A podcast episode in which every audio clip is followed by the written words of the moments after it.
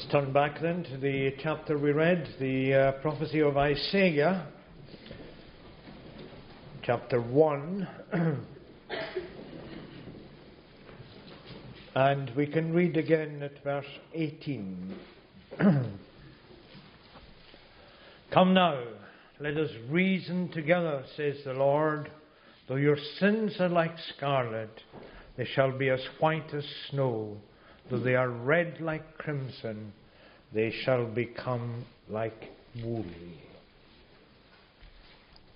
Come now, let us reason together.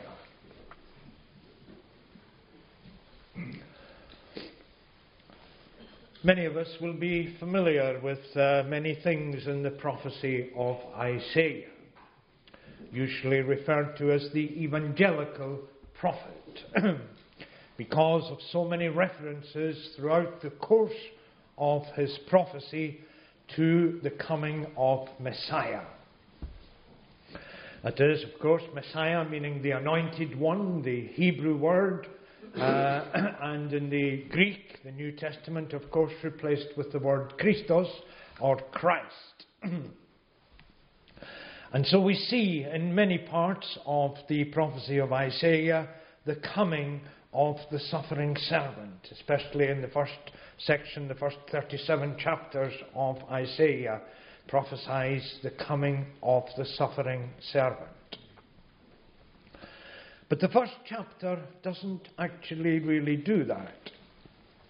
What the first chapter does for us is it sets the scene of what things were like at the time when Isaiah was sent to prophesy.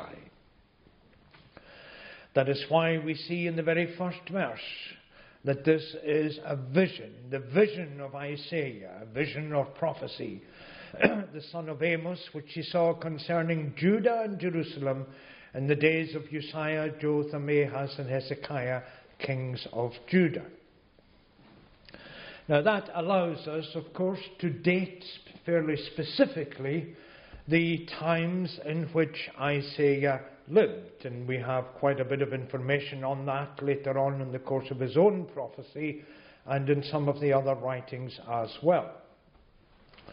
And the first king mentioned, Josiah, reigned from about 740 BC and then followed by the others, the other three, of course, all direct descendants of the Davidic line, that is, descended from David, until Hezekiah, who died round about 686 BC.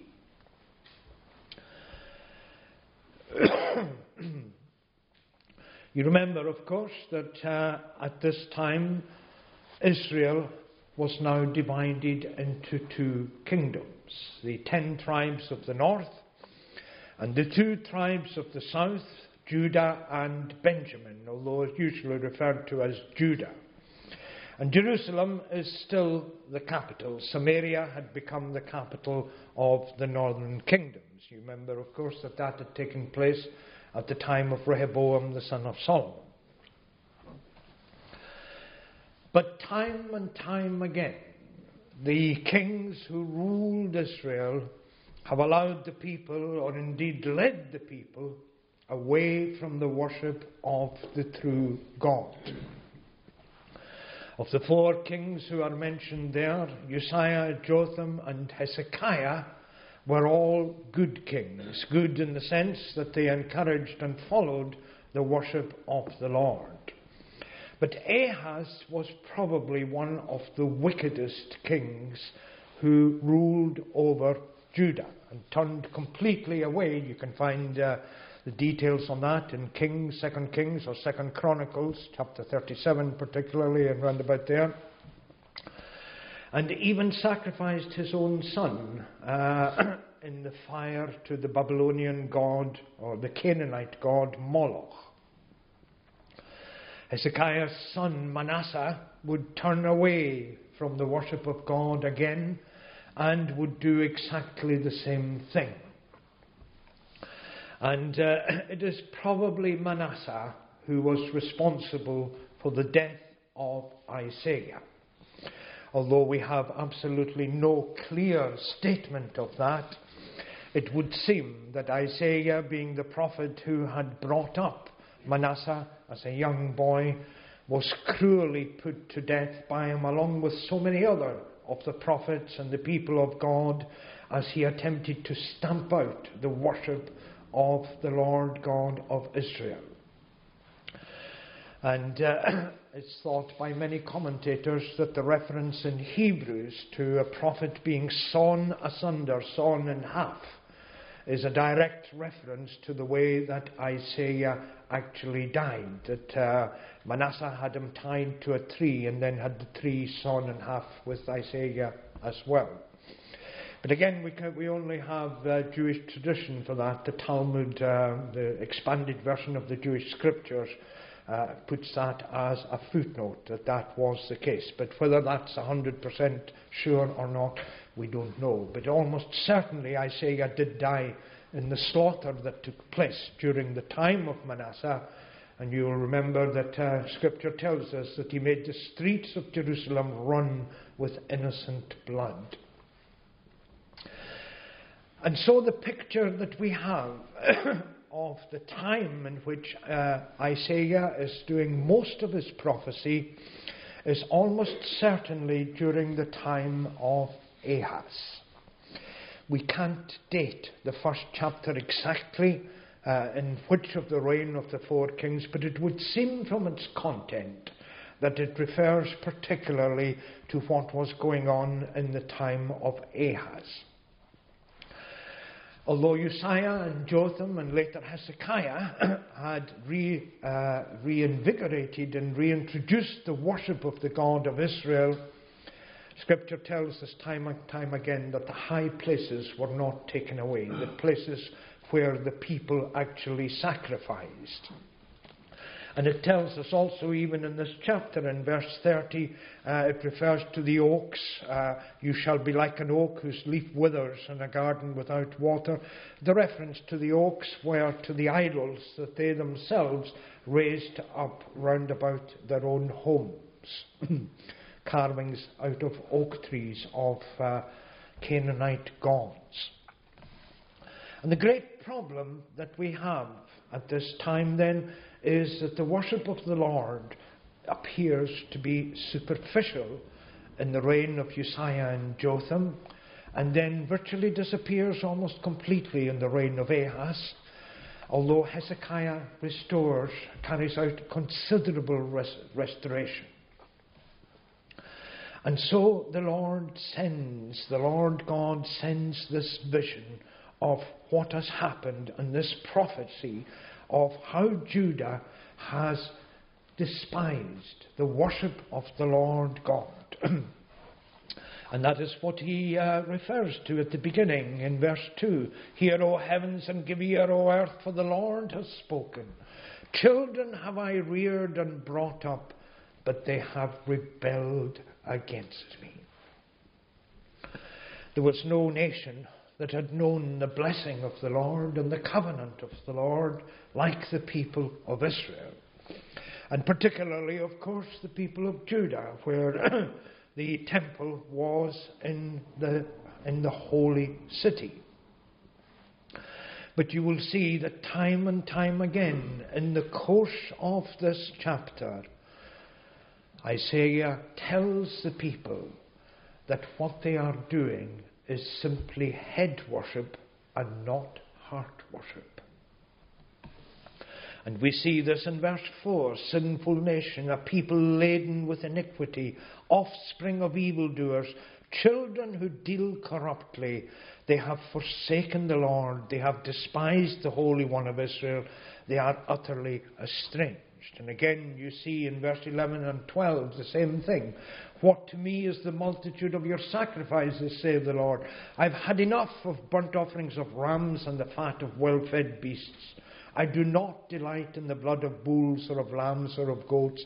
When you come to appear before me, who has required of you this trampling of my courts? Bring no more vain offerings, and so on. And so we see that it comes to a culmination in verse 15. When you spread out your hands, I will hide my eyes from you. Even although you make many prayers, I will not listen. Your hands are full of blood. People going through the rituals of the Mosaic law, but as we are told throughout the course of the chapter, their behavior and their worship is not correct. They are still in their hearts worshipping idols. And this, of course, comes to a peak under the reign of Ahaz. It's quite interesting, isn't it, to draw the parallel between the state of Jerusalem, the state of Judah at that time, and the state of our own country nowadays. If we go back 100 years, 50 years ago, when Britain was a Christian country, or was called a Christian country, certainly perhaps much more Christian than it is now. I was listening to someone the other day speaking about the state of Britain nowadays and insisting that Britain should not be called a secular country, but should actually now be referred to as a pagan country. That's a sad state of affairs for a country that evangelized many, many parts of the world. How times have changed, how things have changed.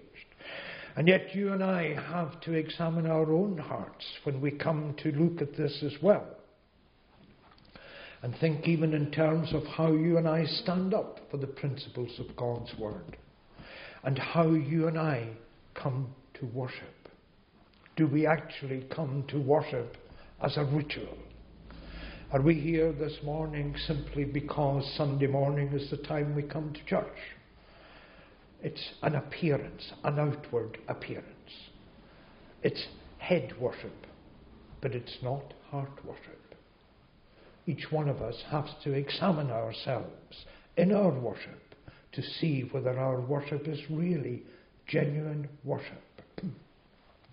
And so, given all these things, the Lord then speaks through Isaiah in verse 18 and says, "Come now, let us reason together, says the Lord.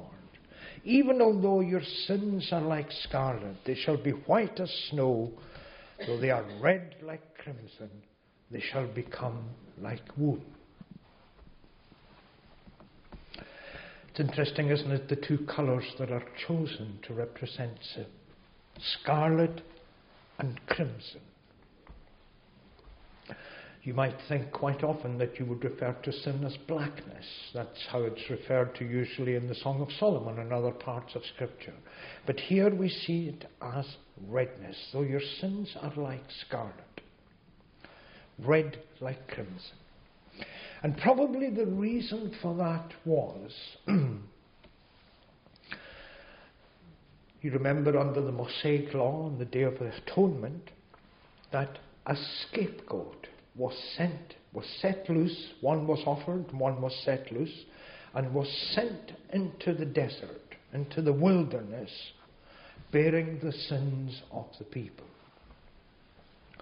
And rabbinical tradition says that what they did was that they tied a red ribbon round the ram's or the scapegoat's horn.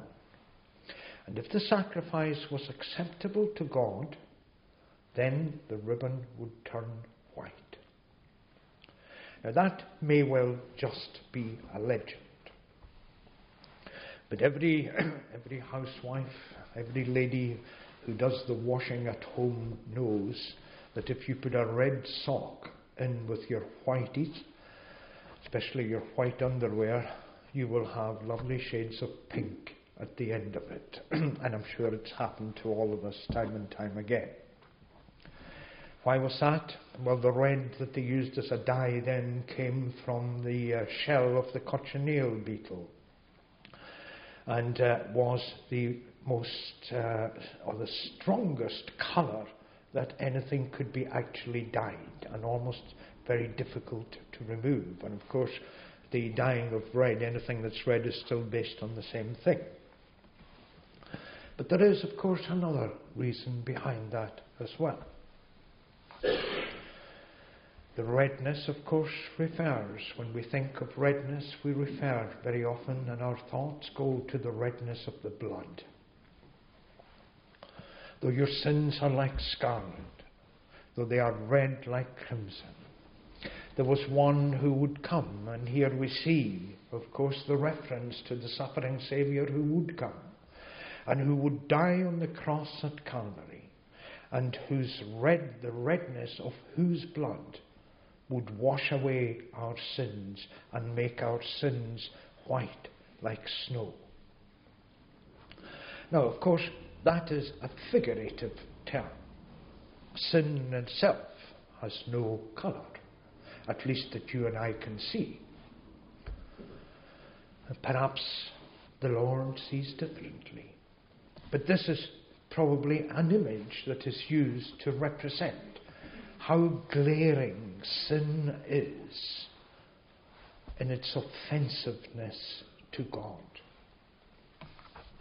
You see, we don't often think of that. One of the things that we don't often think of with our Lord Jesus Christ is that one of the most difficult things that he must have had to do, we always tend to focus on the cross and various other things. But imagine a holy God, because that's what the Lord Jesus Christ was, born without sin, and yet living for 33 years in a world contaminated by and surrounded by sin.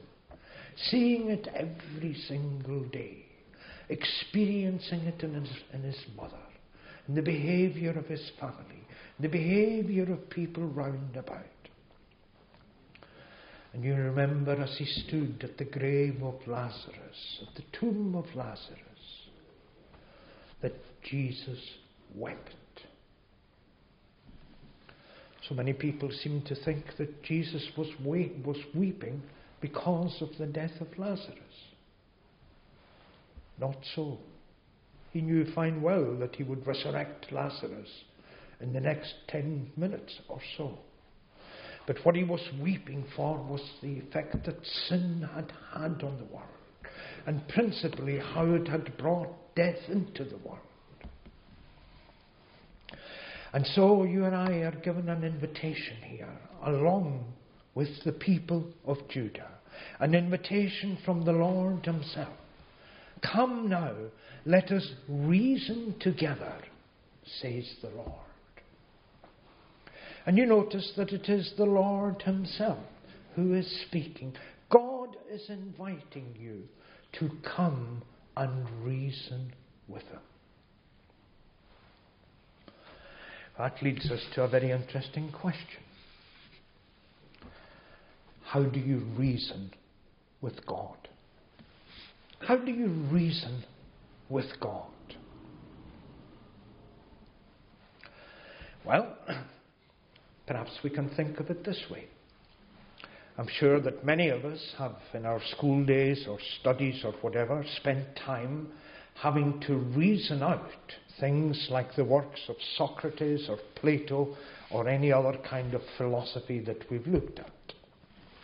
And possibly many of the things that we've reasoned out have to do with science and mathematics and various other things as well. And so we employ our intelligence and we reason out these things. But when we look particularly at philosophers, it's a very interesting thing that the majority of philosophers that we study are all dead. The only way that we can reason with them and argue with them is, of course, by reading the works that they have written.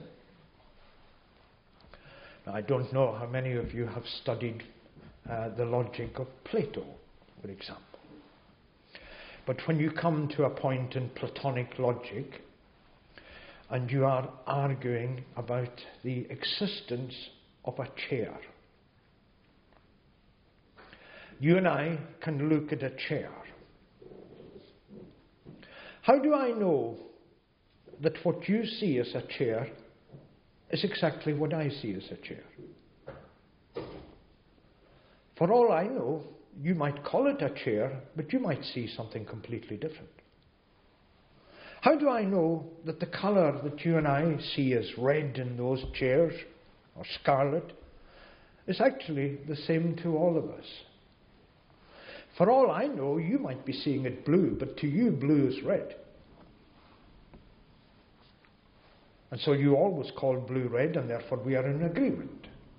But you see totally differently to what I see.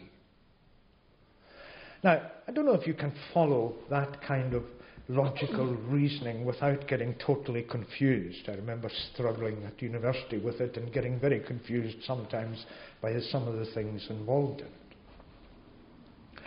But I had no possibility of going to the author and say, explain this to me.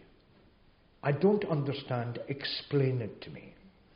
Because, of course, the author was long gone. And even when we come on to more modern philosophical stuff, like the works of Nietzsche and various others, then again, we were dealing with dead authors. In a similar way, when you and I come to reason with God, what do we have as a basis of our reasoning? Well, of course, we have the written book of God. In the same way as we have the books of philosophers or others or whatever, we have the works of God written down in Scripture for us. And so, you and I, in the same way, can read the written account that is left to us, and then we can reason it out. Now notice, of course, that what you and I should be doing is reasoning with God, not reasoning about God. That's a different thing altogether. That brings us into the arguments, of course, of whether God exists or he doesn't exist. That brings us into atheism and the conflict with agnosticism and atheism and secularism and paganism and all the other isms that you want to lump together. And that then becomes an intellectual exercise. I cannot prove to you that God exists, and you cannot prove to me that God doesn't exist. I can tell you what he's done in my life. I can give you the evidence that I have for his existence. But I can't actually bring it out of my pocket and say, look, here's God. I cannot give you any concrete evidence that God exists. Because basically, of course, our belief in God is exactly that. It's a belief. But it's a belief that has something behind it. It has a faith behind it. And it has something else. It has, of course, the presence and the working of the Holy Spirit. And that puts it in a totally different dimension to dealing with any other human order. Come now, let us reason together.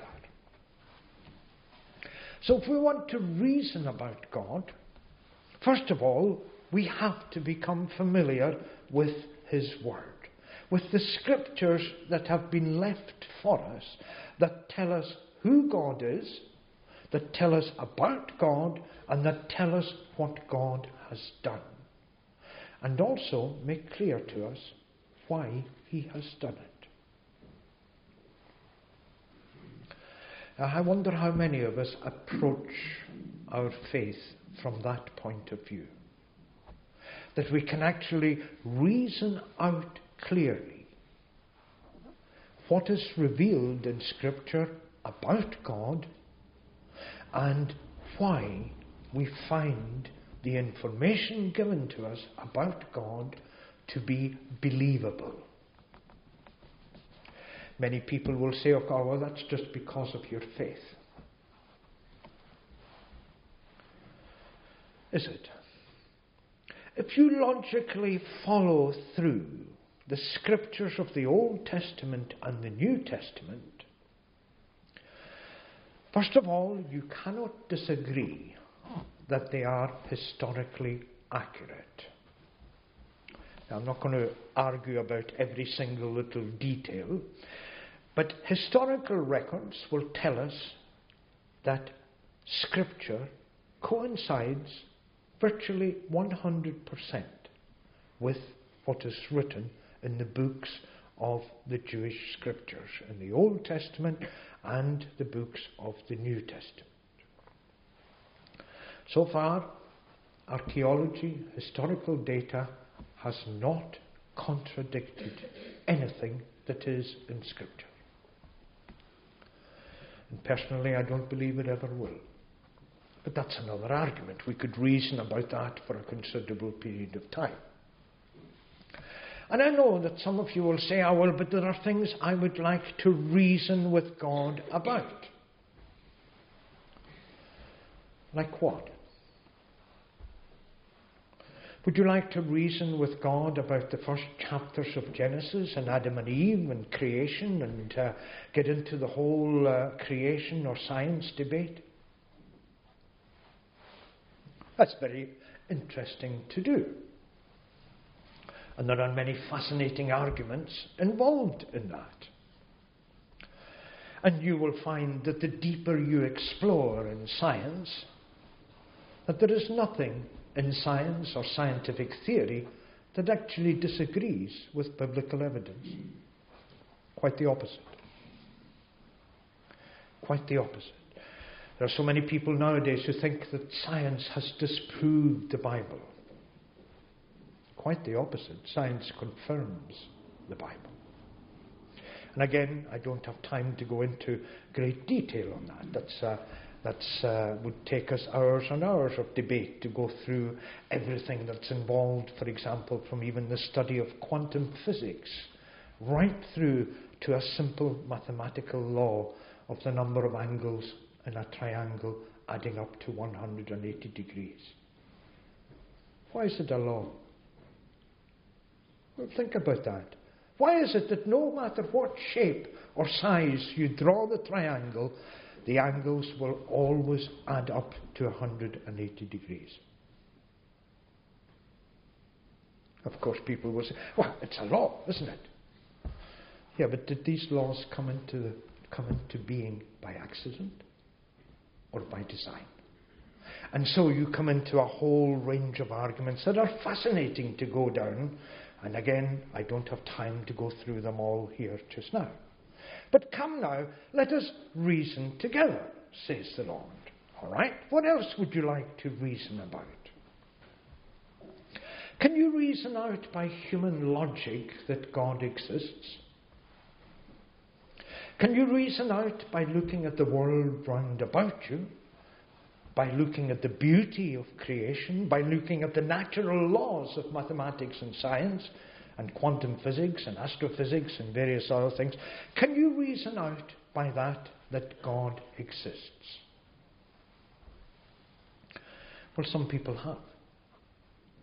Others of you, of course, have used these things to reject the idea of God. But there's a simple question that causes these people all kinds of difficulty. Perhaps it's caused you difficulty as well. How can you bring order out of chaos?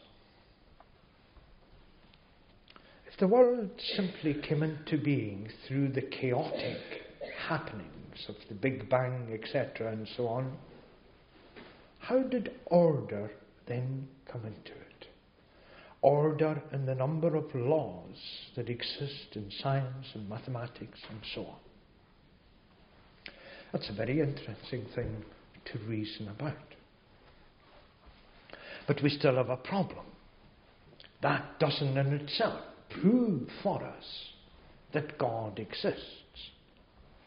Perhaps it should. It should prove for us of the greatness of God. It should prove for us the glory of the Creator. But you and I, you see, being intellectual human beings, we need something more than that. So how do you reason with God. It's interesting, isn't it, that though you are surrounded, as the letter to the Hebrews says, you are surrounded by a cloud of witnesses, that the witness of other people is not enough to convince you. And let's put that in a very simple context. I have never been to Australia. I've been to lots of places, but I've never been to Australia. I have no real evidence to believe that Australia exists, except what I've seen on television, films and so on, which again, of course, could be invented, could be fictional. Except the evidence of people who've been there, people I know who have been there and visited and said Australia's like this and that, etc. and so on. So it really exists? Yes, it does, because I've been there. So I have a choice. Either I can accept their evidence, or I go and see for myself. Unfortunately, I don't have the desire or the funds to travel to Australia to find out if it's really there or not, and to be honest, I don't really care. But there is something much more important when we come to looking at the evidence of others regarding God. When you ask others who have strong faith, who have a belief in God, who say that they are Christians, and you ask them why, what do they tell you?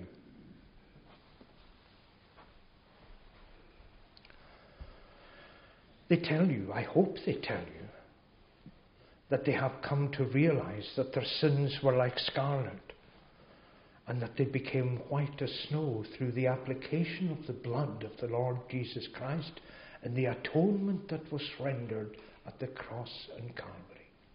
And that the whole pattern of Scripture from the Old Testament to the end of the New Testament shows that to be coming and to be fulfilled. And we see that even in this chapter of what is to come, because the figure that is used in verse 21, how the faithful city has become a whore, is a figure that is used throughout the Old Testament of Israel committing adultery with false gods. How often in Scripture are the people of God, the Church of God, described as the bride of Christ? That's what the Song of Solomon is all about. That's what John sees in Revelation 21 when he sees the new Jerusalem coming down from heaven, adorned as a bride for her husband.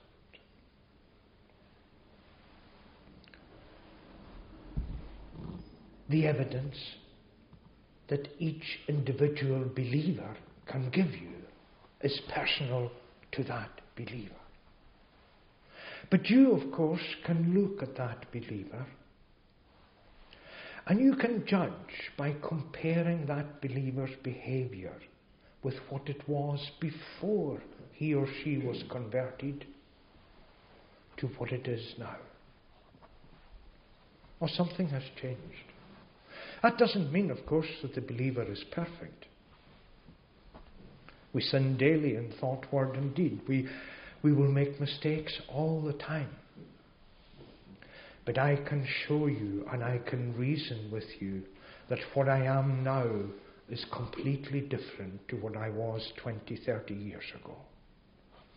Why? By the grace of God. That's the way Paul puts it in Ephesians 2. It is by the grace of God, not of yourselves, but by the grace of God.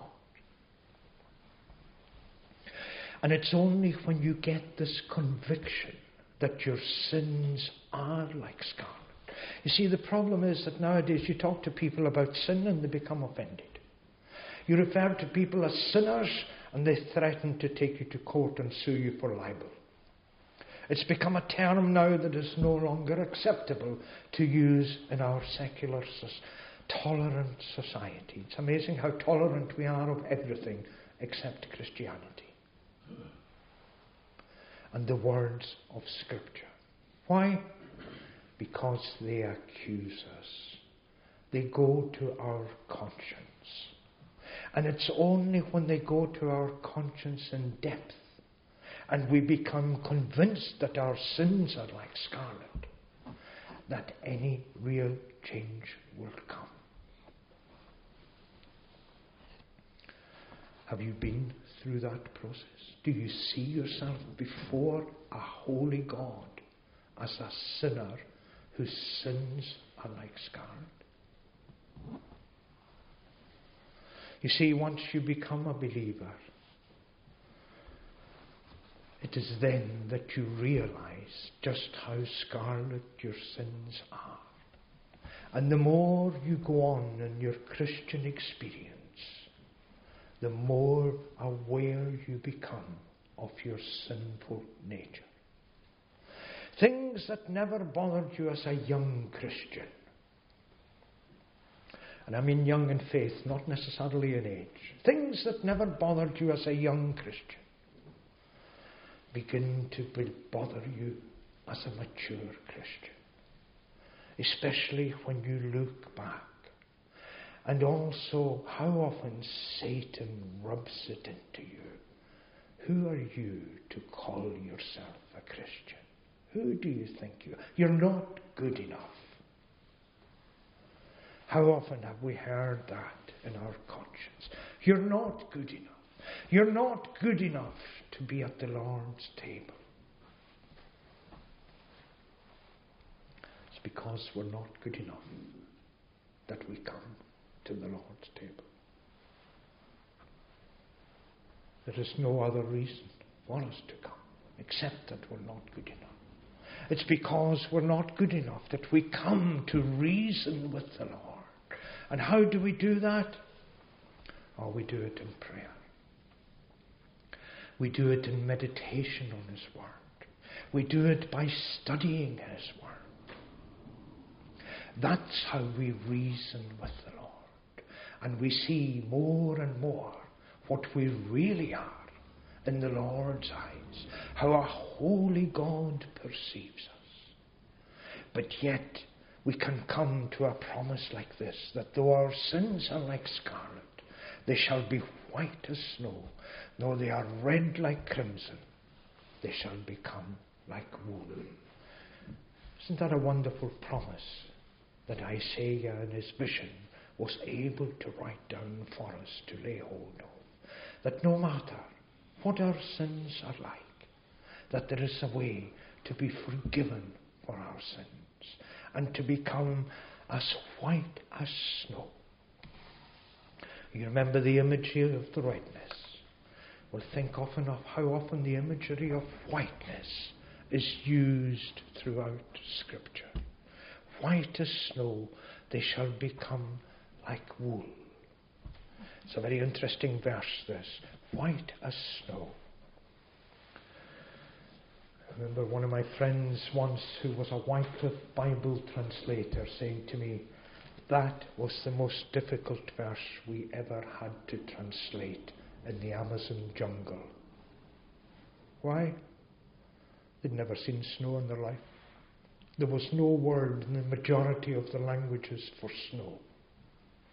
So they had to translate it as something else, something local that was white.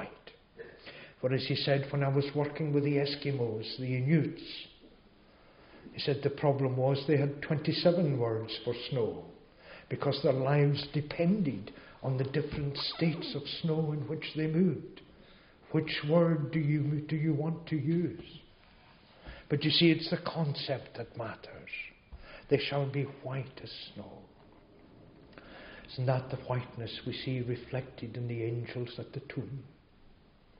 It's the whiteness that we see in the fine linen of the saints. And it is symbolic of the holiness that is to come. That the sinner has a way to become holy.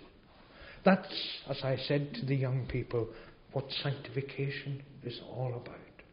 It's a process that goes on throughout your life as a believer, but will never be completed until you come into glory. Come now. You notice the instruction. It's not come tomorrow, come next week, come in years. It's come now. You might not hear the invitation again. Let us pray. Lord, we thank you for your word this morning. We thank you for the vision that Isaiah had.